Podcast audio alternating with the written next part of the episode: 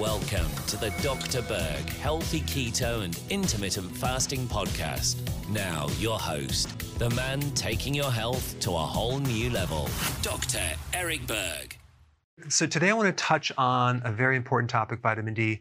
Uh, you know how important vitamin D is for the immune system, you know how important it is for uh, keeping calcium in the bone. You also know how important it is to decrease inflammation but it's an immune modulator. So, in other words, it can control the immune system. Uh, and a lot of people are taking a good amount of it every day, and that's very, very good.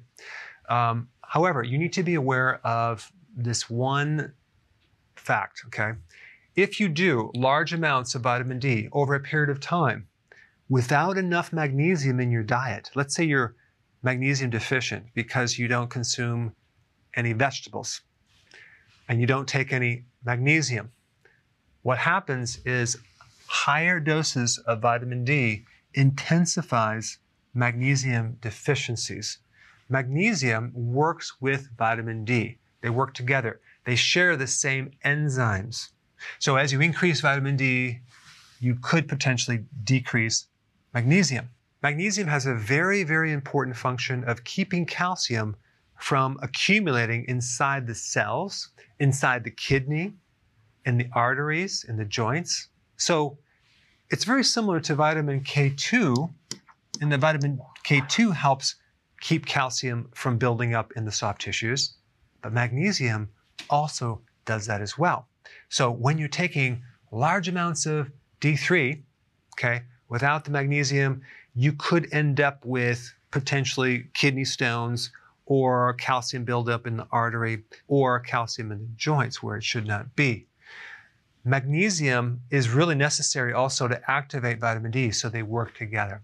So if you're consuming a good amount of vegetables every day, you have nothing to worry about. Or if you're taking uh, a good magnesium supplement, you don't have to worry about it.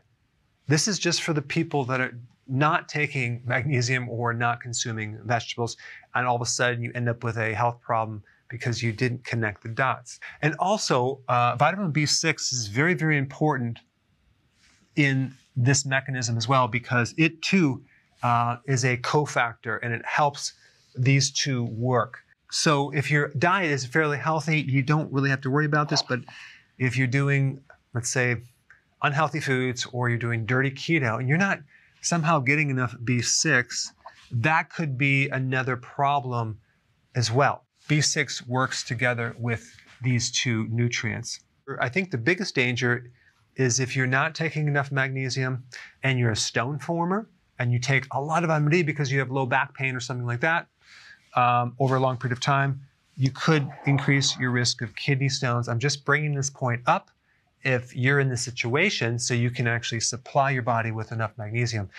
Um, if you're consuming at least seven cups of vegetables a day, you have nothing to worry about. That's going to be enough magnesium. Most of the magnesium is in leafy greens, it's in some nuts, but it's the, at the center of chlorophyll, and that's the green of the plant. If you've been watching my videos and you're applying my information, which I'm sure you are 100% of the time, you have nothing to worry about.